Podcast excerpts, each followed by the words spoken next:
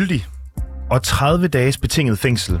Ja, sådan lyder dommen mod kvinden, der sammen med Ekstrabladet satte sig for at afsløre, at Mette Frederiksens ministerchauffør brugte ministerbilen til at tage dates med ikke-sikkerhedsgodkendte kvinder. Den nu dømte lokkedue Tanja Iversen har nægtet sig skyldig fra start, men ikke desto mindre har en enig domsmandsret i dag afgjort, at det ikke kan bevises, at hun har arbejdet i pressens tjeneste, og netop derfor kan hun ikke opnå journalistisk straffrihed. Der var, der var med andre ord ingen formildende omstændigheder for lokkeduen. En bemærkelsesværdig, principiel sag, der i dag fik et midlertidigt punktum. Og vi stiller igen spørgsmålet, har Ekstrabladet forsømt at værne om sin kilde og endda løbet fra sit ansvar? Velkommen indenfor hos reporterne. Mit navn, det er Peter Marstal. Her på reporterne kunne vi i februar afsløre sammen med Berlingske, at Tanja Iversen var blevet tiltalt efter at have forsøgt at afsløre en af statsministerens chauffører i at udgøre en kæmpe sikkerhedsbrist, når han har misbrugt ministerbilen til at mødes med kvinder. En historie, der bød på onani, voldtægtsanklager og en forfejlet mission komponeret af Ekstrabladet, hvor selve lokkeduen endte med at blive tiltalt for medvirken til brugstyveri. En kvinde fortæller noget, ja nærmest utroligt, om en grænseoverskridende mand. Men det er ikke en tilfældig mand. Manden er chauffør for statsminister Mette Frederiksen, og han samler tilfældige kvinder op, kører dem rundt i landet og dyrker sex med dem i ministerbilen. Det er den dengang toogfyrreårige Tanja Iversen fra det konspiratoriske Men in Black-miljø, der kommer til Qvortrup og siden tilbyder sig som lokkedue. Manden skal afsløres, og Ekstrabladet følger med lige hælene. Den fjerde august to tusind og enogtyve, der starter operationen. Det er grænseoverskridende. En forfærdelig oplevelse, men Tanja Iversen slipper uskat. Jeg tænker, at det her det er farligt. Hvis det passer, så har han eddermame et svin. Alt blev optaget på Ekstrabladets kamera og med Ekstrabladets mikrofoner. Men Ekstrabladet får koldfødder, afbryder samarbejdet, bryder forbindelsen. Tilbage der står kvinden, vred, forarvet og frustreret.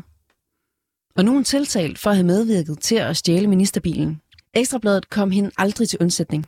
Så er der en, der kommer hen til mig og fortæller mig, det her, at der rent faktisk er en ministerchauffør, som er lidt småfarlig og voldtager nogle kvinder og har misbrugt sin stilling til at date kvinder øhm, og tage dem med ud at køre og så simpelthen øh, have sex med dem.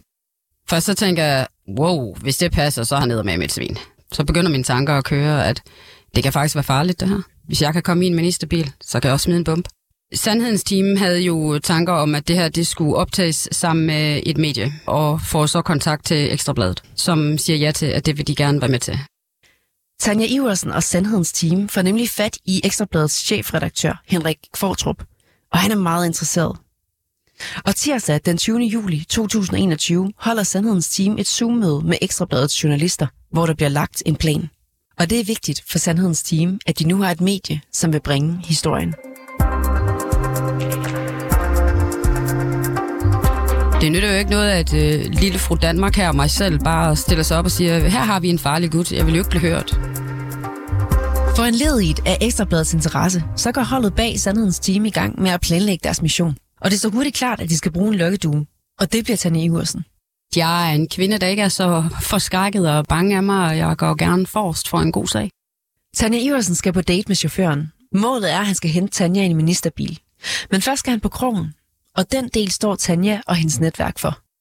Så opretter vi en Tinder-profil, det er mange kvinder, der gør. Og folk vidste jo, hvor han boede, så man, de kørte jo ud forbi hans hus. Så de havde alle sammen lavet en Tinder-profil i mit ansigt og mit billede, altså navn og alt det her. Ifølge Tanja Iversen er de seks syv personer, som opretter en profil på Tinder. Og den, der så først får fat i ham, eller hvad skal man sige, han først falder i ved hos, så sender ham så videre til mig. Og så bliver Tinder-profilen jo selvfølgelig lukket derefter. Ret hurtigt er der bid. Der gik ikke lang tid.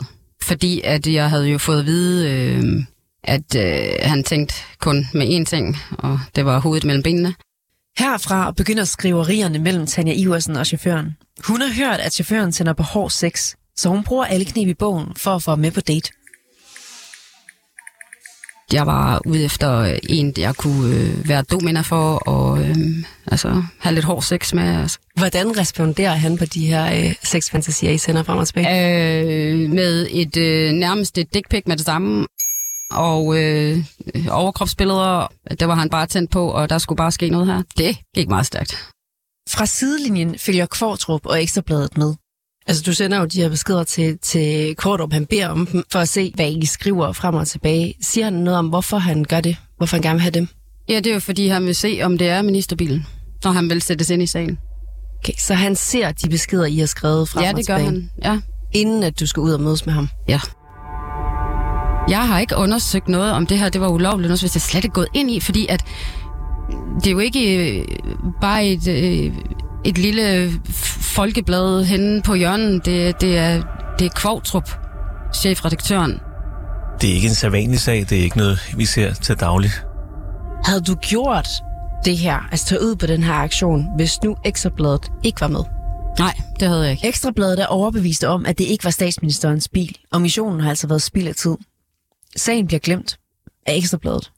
Tanja Iversen er opsat på, at chaufføren skal stoppes, da han udgør en sikkerhedsrisiko for statsministeren, og samtidig opfører sig seksuelt grænseoverskridende over for kvinder. Så hun ringer til politiet. Og de kunne lige så godt have klappet mig på skulderen og sagt, det er godt, Tosse, skal du tilbage på anstalten? Du har sgu ikke set det i nogen ministerbil. Hvor mange gange ringer du til politiet? Jeg ringer to gange til politiet. Det er først anden gang, da jeg siger ordet bombe, og så tager de mig alvorligt. Og jeg havde opgivet nummerplader det hele, begge gange. Prøv lige at fortælle mig, hvad du siger til politiet, anden, anden gang du ringer. Ja. Jeg ringer til dem og siger, hør her, øh, nu er jeg nødt til at sige til jer, I skal lytte til, hvad jeg siger. Jeg har været ude og sidde i Mette Frederiksens bil. Ja, siger han så også. Ja, jeg har nummerpladen. Og så er jeg nødt til at sige til jer, det er hendes ministerbil. Det er den og den bil, og siger, prøv at, det havde været så nemt for mig at plante en bombe der. Øh, du hører lige fra mig. Og hvornår hører du så fra dem? Ja, det gør jeg ikke lang tid efter i hvert fald. Og så står P E T i min stue. Ifølge Tanja Iversen, så kommer der kort tid efter det sidste opkald to betjente på besøg, og de afhører hende om køreturen. Og kort tid efter, den tredje maj to tusind og toogtyve, så bliver Tanja ringet op af en kvindelig betjent, som fortæller, at Tanja er tiltalt for medvirken til brugstyveri. Så siger jeg, undskyld, hvad? Ja, det du har gjort, det er dybt ulovligt. Er du sikker på det, siger jeg så. Hvordan? Prøv at, jeg troede, der var nogen, der prankede mig. Øhm, og så siger han, øh, ja, det er jeg sikker på. Det er dybt ulovligt, det du har gjort, og jeg burde selv have tænkt over, at det var ulovligt. Inden vi går videre til retssagen, så lad mig lige spille et klip, som bliver vigtigt senere.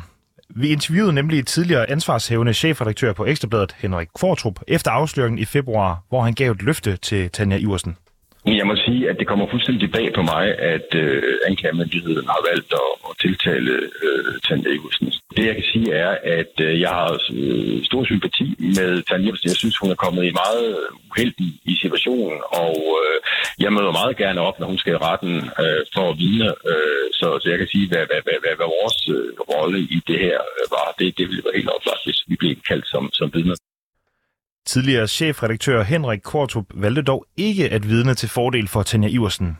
Det kunne nemlig have inkrimineret, inkrimineret ham selv, og det var en risiko, som han ikke var villig til at løbe. I dag faldt så dommen, og kort efter havde jeg besøg af Tanja Iversen. Lige nu så er klokken øh, lidt over et, det vil mm-hmm. sige for tre kvarter siden, der fik du en dom. Og vil du ikke lige prøve selv at fortælle, hvad det er for en øh, dom, du har fået? Jeg har fået en dom, der lyder på tredive dages fængsel, øh, betinget. Og du behøver ikke at lægge fingre imellem her, men, men hvad var din reaktion, da du øh, fik den her dom? Øh, rasende. What the fuck? Undskyld, men det var bare, jeg tabte kæben. Jeg tænkte, alt er jo røget fløjten. Ytringsfrihed, frihed, øh, alt. Altså, ja, alt der hedder... Øh, rimelighed. Ret og rimelighed, vil jeg sige. Var det det, du tænkte lige efter? Ja, det tænkte jeg. Jeg blev gal. Rigtig gal. Altså, jeg har tabt alt tiltro til noget system her i Danmark. Der er ingen, der har hjulpet mig den her vej igennem overhovedet. Ingen. Så jo, jeg føler mig til grin, dum, forladt, forrådt. Jeg kan nævne alle de negative ord. Alt, det føler jeg mig faktisk. Okay. Alene. Alene? Ja, det gør jeg. Hvordan havde du det øh, lige i sekunderne, minutterne op til, at øh, dommen blev øh, læst op? Jeg var herrenervøs. Altså, øh, jeg vidste jo ikke, hvad jeg stod til at skulle få. Øhm, og Min advokat var også nervøs, øh, og det gjorde det ikke bedre. Øh, så, øh, så det var da ikke en, en rar fornemmelse at sætte med, men, men det er jo mit liv. Og øh, I kommer til ankescenen? Ja, det gør vi. Hvorfor? Fordi det er ikke rimeligt, det her. Det er, altså, der blev sagt så mange ting ved den domsafsigelse, som slet ikke passer. Øh, der er ikke blevet taget højde for noget som helst. Øh, Jeg synes, det er en uretfærdig domsafsigelse. Du, øh, du havde en mission op til det her. Det her, der har ledt til, at du blev tiltalt tilbage i september to tusind og toogtyve. Mm-hmm. Det var, at du havde missionen om at øh, prøve at afsløre en ministerchauffør, som angiveligt voldtog kvinder i, en, øh, i sin ministerbil. En chauffør, som blandt andet kører og kørte for, øh, eller kørte for Mette Frederiksen, statsministeren. Ja. Vil du gøre det igen? Nej. Det vil jeg ikke. Ikke på nogen måde. Jeg er færdig med at hjælpe den danske stat. Ved du hvad, jeg har sådan set gjort P E T's arbejde. Men altså, og ja, jeg er gal, og nu lægger jeg simpelthen ikke fingre imellem. Øhm, jeg har ikke fået sigtets rettigheder på noget område i det her. Øhm, der bliver sagt, at jeg ikke har, øh, at jeg har et ansvar selv. Øh, hvor skal jeg vide fra, at det jeg gør, det er ulovligt?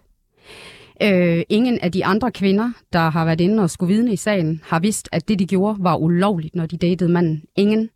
Øh, de går fri. Hans kone, kæreste, som dagligt er med ud at handle i bilen, går fri. Øh, hvis det ikke er ulovligt for dem at sætte i ministerbilen, hvorfor er det så ulovligt for mig? Det forstår jeg ikke. Det er simpelthen det er et stort spørgsmålstegn. Øh, dernæst så øh, siger de, at jeg... Øh, ikke øh, har henvendt mig til politiet. Jeg kunne have henvendt mig til P E T, det var nok. Det var det jo så ikke, for jeg har jo henvendt mig tre gange til politiet efterfølgende, hvor det var, at de sagde, at jeg lige så godt kunne ende på den lukkede, for jeg havde ikke set i den ministerbil. Så havde det nok heller ikke hjulpet at ringe inden og sige, at vi har fået det her at vide. Og det tror jeg ikke var blevet gjort noget ved. Skulle du have anmeldt det noget før? Før alt det her skete? Mm. Ja, det, nej, det skulle jeg ikke. Det mener jeg ikke, jeg skulle, fordi jeg mener ikke, jeg har gjort noget ulovligt. Jeg mener ikke, øh, altså hvor skulle jeg vide fra, at det var ulovligt? Der er ingen, der er ingen, der har fortalt mig, det er ulovligt. Heller ikke, da P E T afhørte mig. Men, men du siger, at du har gjort arbejdet for den danske stat og for politiet. Mm. Ministerchaufføren her, han er ikke blevet dømt for de her øh, anklager, eller det, som du troede, du skulle ud og afsløre, han havde gjort. Mm. I stedet så er det dig, der er blevet dømt øh, ja. tredive dages fængsel. Ja. Så hvad er det for et stykke arbejde, du mener, du har gjort for politiet? Jeg har jo påvist, hvor nemt det er at komme ind i en ministerbil, hvilken sikkerhedsbrist der er i Danmark, hvor farligt det er. Hvis vores statsminister bliver ramt, bliver vi jo alle ramt. Øh, det er jo da pisse farligt, det her. Øh, så er jeg da sådan set ligeglad med, om jeg burde have taget et spil ludo med ham eller ej. Det kan godt være, at jeg har været snot dum, og jeg så bare har været, men så har jeg været det. Og bare har sættet mig ind i en bil og påvist, at han altså også gør de her ting. Og du har gjort alt, hvad du kunne for at opsøge den her chauffør. Du har truffet et valg om at sætte dig ind i bilen hos ham. Mm. Du har øh, set ham sidde og onanere ja. i den her ministerbil, mm. øh, angiveligt øh, den bil, som Mette Frederiksen også øh, kører i. Mm. Øh, du har gjort alle de her ting, truffet alle de her aktive valg. Fortryder du det? Nej, det gør jeg ikke. Jo, altså for grund af dommen og det her uretfærdighed, jo. Men egentlig overordnet, så fortryder jeg det ikke, fordi at jeg synes, at det er meget, meget vigtigt for den danske stat at vide, hvor nemt det er at komme ind i en ministerbil, hvor farligt det er. Øhm, og jeg vil bare lige have lov at sige også, at jeg har ikke fået sigtets rettigheder på noget som helst tidspunkt i det her. Jeg har ikke på noget som helst tidspunkt fået at vide, at det her det er kriminelt. Øh, jeg henvender mig selv til politiet. Det tænker jeg ikke, en kriminel gør, hvis man ved, man er kriminel. Øhm, ingen af de her kvinder, som har siddet i bilen, har vidst, at det var kriminelt. De er så heller ikke blevet dømt, men jeg bliver. Hvorfor? Øhm, jeg har ikke øh, lokket ham til at sidde og spille pik, undskyld, eller onanere i bilen. Det gjorde han sørme af sig selv. Øhm, han påstår, at det er noget, jeg har opfordret ham til. Øhm, det har jeg ikke. Jeg skrev det i en sms, det kunne være frækt, øh, i den her opdægtede sexhistorie, som de så mener er for meget. Men når P E T afhører mig, og retten afviser øh, afhøringsrapporten, den, fordi den ikke øh, overholder formkrav øh, til en afhøringsrapport, og øh, jeg ikke får at vide, at P E T er en afhøring, og jeg ikke engang får at vide, at jeg, kan, at jeg har sigtets rettigheder, eller kan kontakte en advokat, eller at jeg har, er i gang med at inkriminere mig selv, så bliver jeg sur over, at Qvortrup kan komme ind i retten og fritages for at udtale sig, fordi at Ekstrabladets advokat udtaler sig på Qvortrup's vegne, at hvis han udtaler sig, kan de ende med en sag ligesom mig. Så får Qvortrup lov til at gå, fordi dommerens øh, ypperste opgave er, at vi ikke inkriminerer selv. Hvor fik jeg den rettighed hen? Selvfølgelig havde jeg som Qvortrup gjort brug af den. Jeg forstår det, men, men det er da så dybt uretfærdigt. Jeg føler mig der til grin. Og Henrik Qvortrup, det er jo chefredaktøren, den tidligere chefredaktør på Ekstrabladet, som var chefredaktør dengang, at øh, du henvendte dig til øh, Ekstrabladet for at prøve at få dem til at hjælpe dig øh, og dit øh, entourage med at ligesom at afsløre den her ministerchauffør. Men inden vi lige kommer specifikt til Henrik, Henrik Qvortrup, lad os sige, at vi har Ekstrabladet her i studiet som organisation. Mm. Hvad vil du sige til dem oven på den her dom? Luk og sluk. Luk og sluk, I ikke det var. I får aldrig nogensinde hjælp fra en lokkedu igen. Aldrig. Det er der, der er ingen, der tør. Altså, der er der ikke nogen, der tør hjælpe P E T mere. Prøv at se sammen sammen. Altså, det er jo et forrygt land, vi lever i nu. Det er jo fuldstændig, altså, alt ytringsfrihed. Det er jo ikke bare tale. Det er jo retten til at undersøge alting, også over landets grænser, uden at øh, myndighederne og staten må blande sig. Men det har de jo gjort. De har jo dømt mig. De har dømt mig for at påvise noget, der er så farligt for vores land. Det har jeg fået en dom for. Tak, siger jeg så.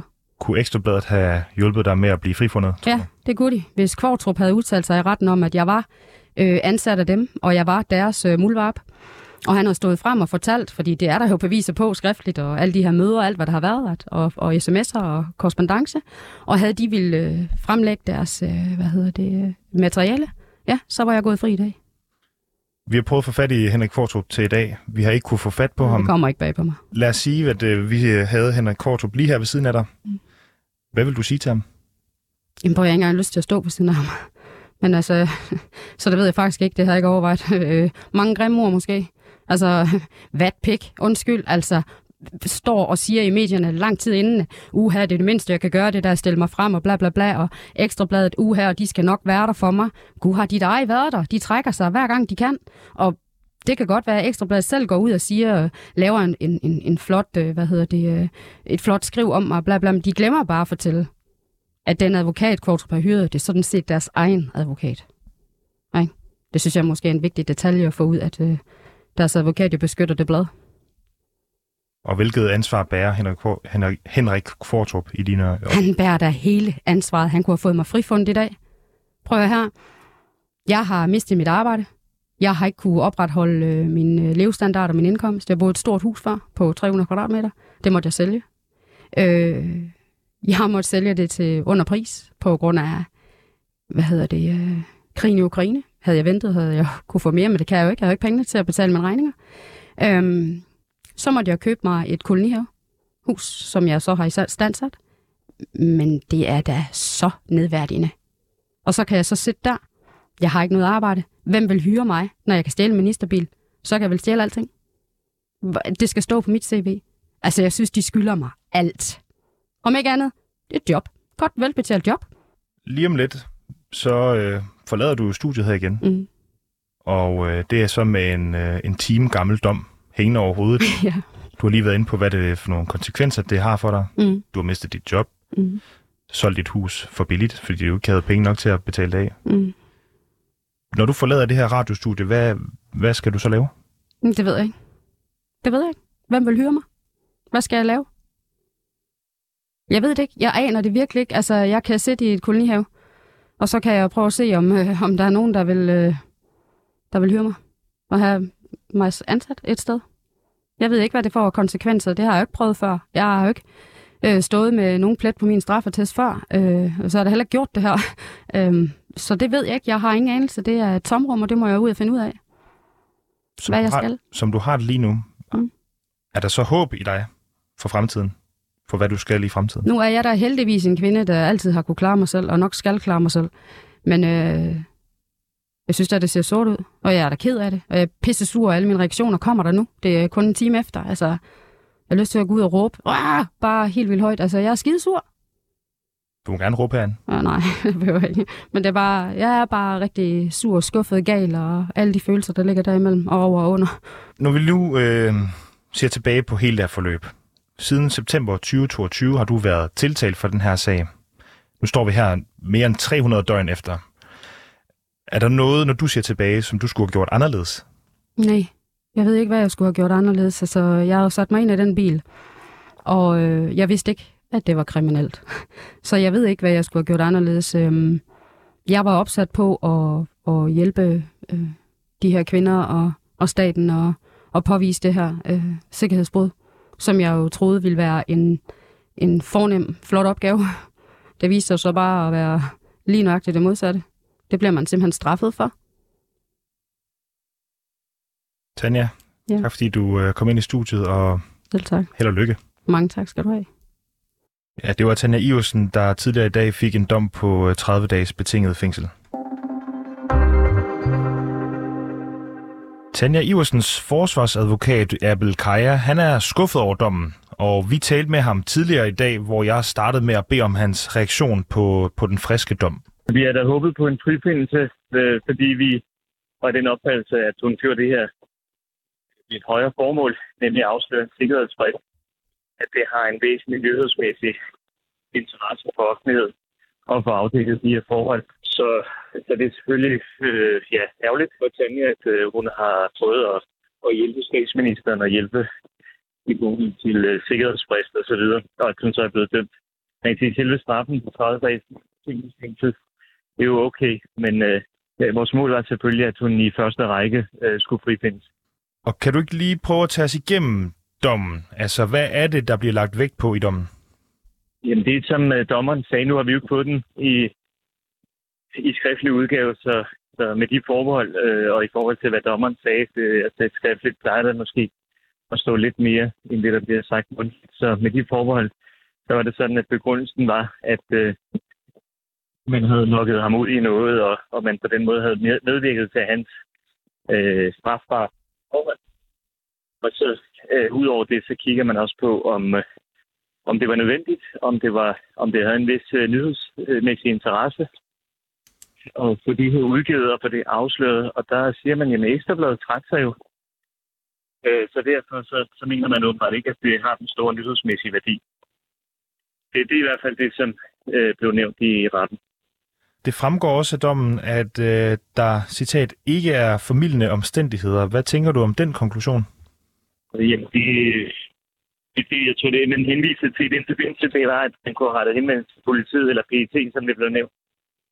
Øh, i stedet for, at man selv skal gå ud og lave det her detektivarbejde for, øh, for, øh, for at involvere myndighederne. Men altså, det er jo det, vi ser i en lang række af tilfælde, journalister gør. Ja, i stedet for at orientere øh, politimyndighederne, jamen, så går de jo også ud og laver diverse ting for at afdække og afsløre fordækte forhold. Og det er jo det, som vi mener, at Tanja hun gjorde i samarbejde med Ekstrabladet. Men øh, det var retten så åbenbart ikke enig i. Kan du forstå, at retten ikke var enig i det? Øh, nej, altså, det, jeg synes, det har stor nyhedsmæssig interesse, det her.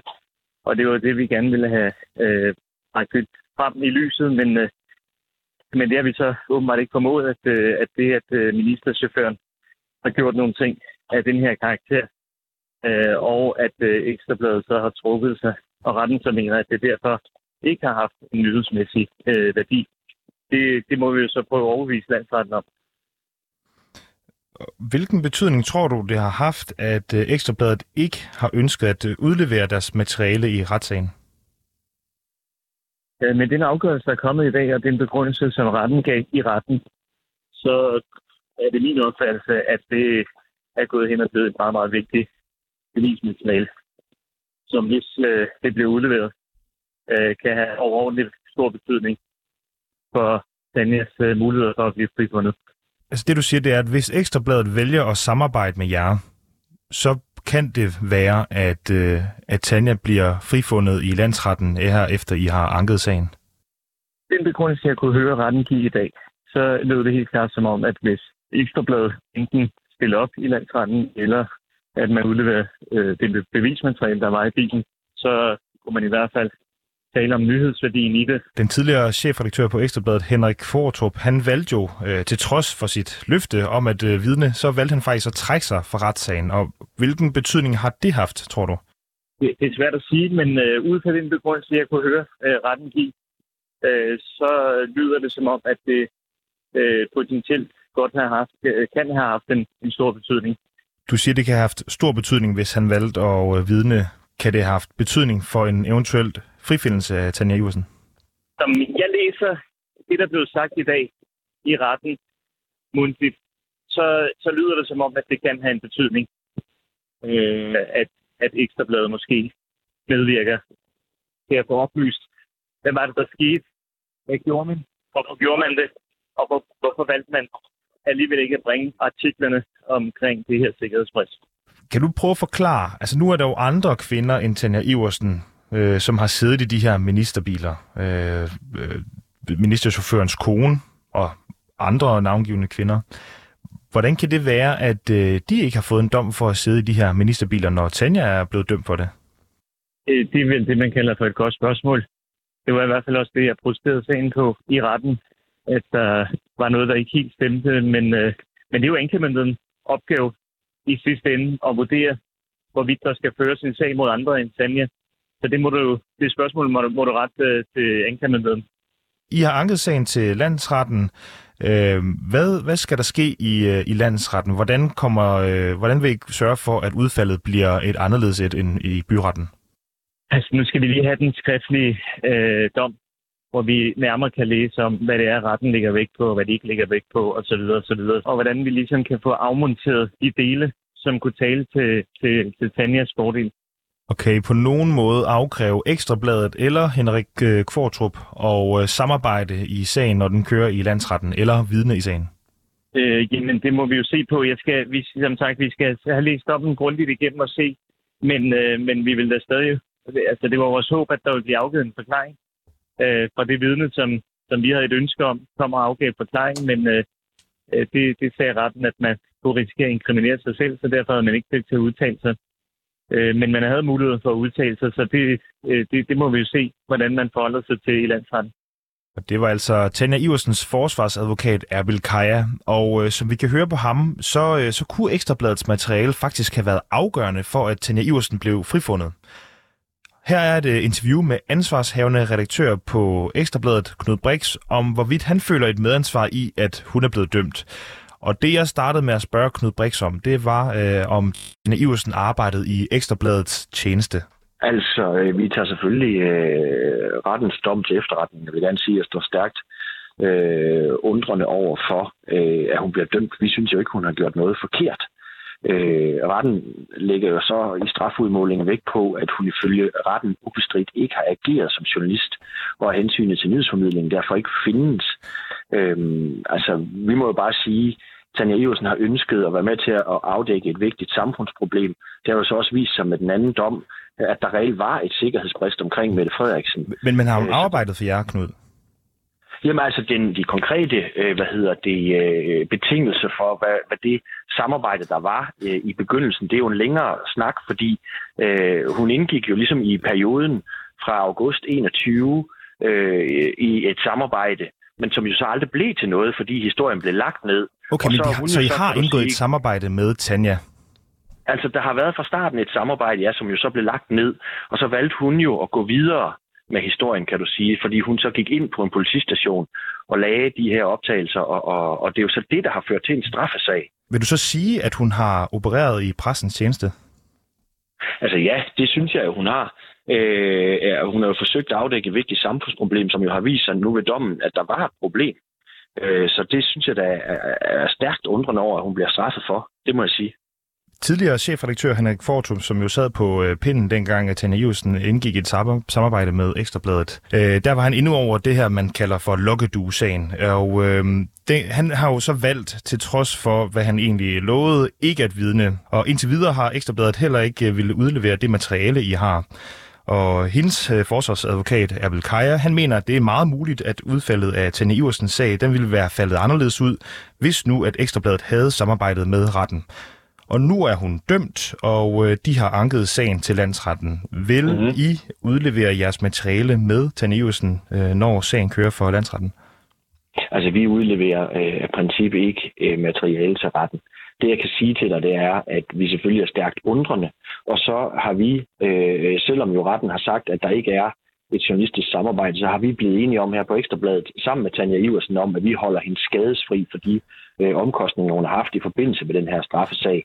Det vil jo så sige, at vi har øh, betalt hendes sagsomkostninger her, og, og hendes øh, tabte arbejdsfortjeneste, øh, hotelregninger og kørsel, og, og, og så selvfølgelig hendes øh, advokats honorar. Og det gør vi, til trods for, at vi egentlig ikke har nogen juridisk forpligtelse til det. De firs tusind kroner, som, øh, som Tanja skylder øh, Erbil Kaya i advokatbistand, øh, dem betaler I? Nej, altså jeg kan ikke fortælle dig præcis øh, øh, den fulde, øh, hvad kan man sige, øh, hjælp, vi har givet hende øh, altså, øh, i hovedet, men jeg kan sige til dig, at vi har betalt for hendes advokat og hans honorar. Vi har betalt for, øh, hvad hedder det, hotel, når hun har været herovre. Vi har betalt hende for tabt arbejdstjeneste, hotelregninger. Øh, vi har, øh, hvad hedder det, i samarbejde med Tanja Iversen, øh, holdt hende skadesfri øh, i forbindelse med det her. Det havde vi ikke behøvet. Det har vi ikke nogen juridisk forpligtelse til, men det har vi jo gjort, fordi at vi vedstår os, at der har været øh, et samarbejde i begyndelsen af den her sag, og så har hun jo selv taget den videre ved at gå ind øh, til, på en politistation, og det har Ekstrabladet jo ikke været vidne om, men derfor har vi alligevel øh, hjulpet hende det, vi kunne. Ja, så I vil gerne betale for, for de her ting, men I vil ikke vidne i sagen? Jamen altså, jeg er ikke blevet indkaldt som vidne i sagen, øh, og det må du jo tale med Henrik Qvortrup om. Hans, vil du opfordre hans, øh, Henrik Qvortrup til at vidne i sagen? Nej, det vil jeg ikke. Altså, det må være Henrik. Jeg skal ikke være nogen, der, der bestemmer det. Det er, det er Henrik Qvortrups valg, og det er helt fint. Det, vi har forsøgt under min ledelse at hjælpe Tanja Iversen så godt vi kunne i det her, og er gået langt ud over, hvad man har af juridisk forpligtelse ved at betale de her ting. Betragter du Tanja Iversen som en kilde eller som en samarbejdspartner i det her forløb? Jeg betragter hende som øh, en skadeslig part i en sag, som jeg så stærkt ud og har været undrende overfor. Så du betragter hende øh, ikke som en kilde eller som været... samarbejdspartner? Det må du selv om, hvilken markat du sætter det på. Jeg kan jo sige, at der har været et samarbejde, et uformelt samarbejde med Tanja Iversen i begyndelsen, hvor man har lavet research og så øh, til en historie. Og så har man på et tidspunkt valgt at lægge historien ned, så kan du sætte flere forskellige markater på hende igennem det forløb. Det, der bare er bottom line, det er, at øh, vi har øh, haft Tanja Iversen, et samarbejde med hende fra start, øh, som så er sluttet, og så hun selv valgt at gå ind øh, på en politistation. Det fører til en politianmeldelse, en sag og nu en dom. Og, og det har og det du nævnt, Knud, men, men, det men der er vel forskel det er det, på... Der, undskyld, det er det, jeg afbryder, men, men der er jo forskel på, om man får det markat på, der hedder en kilde eller, som, eller, eller en samarbejdspartner. I, skal, jamen, I har jo ret til at, I har jo pligt til at beskytte jeres kilde. Har jo været en kilde selvfølgelig i begyndelsen, fordi hun kommer med nogle ting, men i det, det sekund, du går ind på en politistation og siger, her er jeg, jeg har det og det, så, kan du, så nyder du jo ikke den samme kildebeskyttelse. Det giver jo fuldstændig sig selv. Når du går ind af en politistation og fortæller, hvem du er, så er det klart, så kan du jo ikke have den kildebeskyttelse, der ligger. Og det er jo også derfor, at politiet har valgt at gå efter hende. Synes jeg så, det er rigtigt, at politiet har gået efter hende? Nej, det skulle de da ikke have gjort, fordi hun har været med til at afhjælpe et vigtigt samfundsproblem.